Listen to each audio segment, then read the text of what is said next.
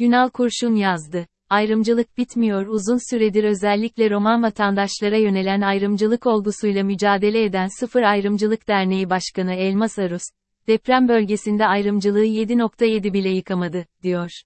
Arus'a göre özellikle Hatay bölgesinde yaşayan, Kırıkhan ve Antakya'daki domlar deprem yardımlarına ulaşamıyorlar. Zaten toplumun belki de, en alttakilerini, oluşturan Roman vatandaşlar, normalde de barınma, eğitim, sağlık ve istihdam konularında sorun yaşarlarken, depremden sonra tamamen diz çökme noktasına gelmiş durumdalar.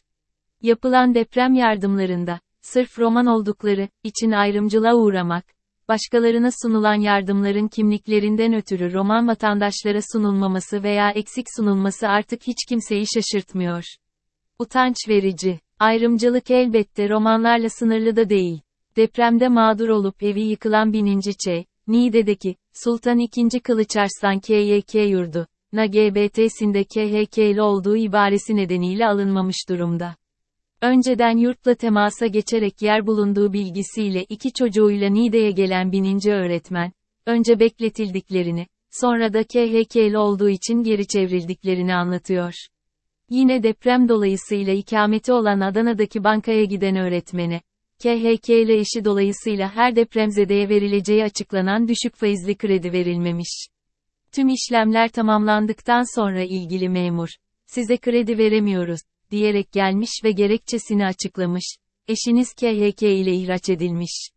İhraç edilen eşi, KHK platformları sözcüsü öğretmen dostum Münir Korkmaz, artık bu kadar da olmaz dedikçe yeni bir ayrımcılıkla karşılaşıyoruz, diyerek isyanını dile getiriyor.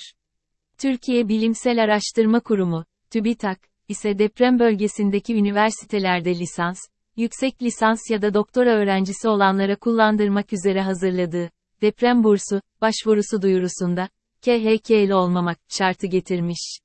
Başvuru koşullarına göre o hal kapsamında çıkarılan KHK'ler ile kamu görevinden çıkarılmışsanız, deprem mağduru doktora öğrencisi olsanız da bursa başvuramıyorsunuz. Utanır mısınız? Sinirden çatlar mısınız yoksa okkalı bir küfür mü edersiniz bilemiyorum. Kemal Kılıçdaroğlu, ben aday değilim. Aslında sen adaysın, anlamına gelen ilk seçim konuşmasını yaparken bu kesimleri de kastediyordu bence. Toplumun her bakımdan ötekileştirilen, ayrımcılığa tabi tutulan, en temel hakları kısıtlanan kesimleri de bu seçimde Kılıçdaroğlu ile birlikte aday. Tüm bu ayrımcılık denizinde boğulmamak için, işe ayrımcılığı engellemek olan Türkiye İnsan Hakları ve Eşitlik Kurumu'na, TİHK, başvuru yapabilirsiniz elbette. KHK'li olduğunuz için başvurunuzu alırlar. Deftere kaydederler mi emin değilim. Zira tüm mesailerini BM'den, A sınıfı akredite kurum sertifikası, almak için harcayan bu devlet kurumu, herkesin gözünü kanatırcasına işlenen açık bir suça, geçen haftaki Bursa Sporamet spor maçındaki hadiselere GİK ses çıkarmadı. Hatırlanacağı üzere ırkçı sahiplerle, beyaz toros, yeşil ve testere posterleri açılan maçtan sonra sırf kuzeniyle Kürtçe konuştuğu için bir taraftar 60 ila 70 kişilik grubun saldırısına da uğramıştı. Kaldı ki, TİHEK ihlal kararı verse ne yazar?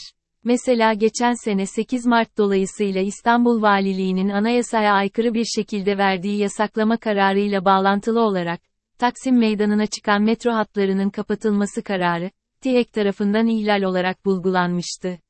Bu sene valilik yine bildiği makamdan yasaklamaya ve metro hattı kapatmaya devam etti. Kendi kararını dahi takip edemeyen kurum, ayrımcılığı nasıl engelleyecek bilemiyoruz ama A sınıfı akreditasyona hazırlar.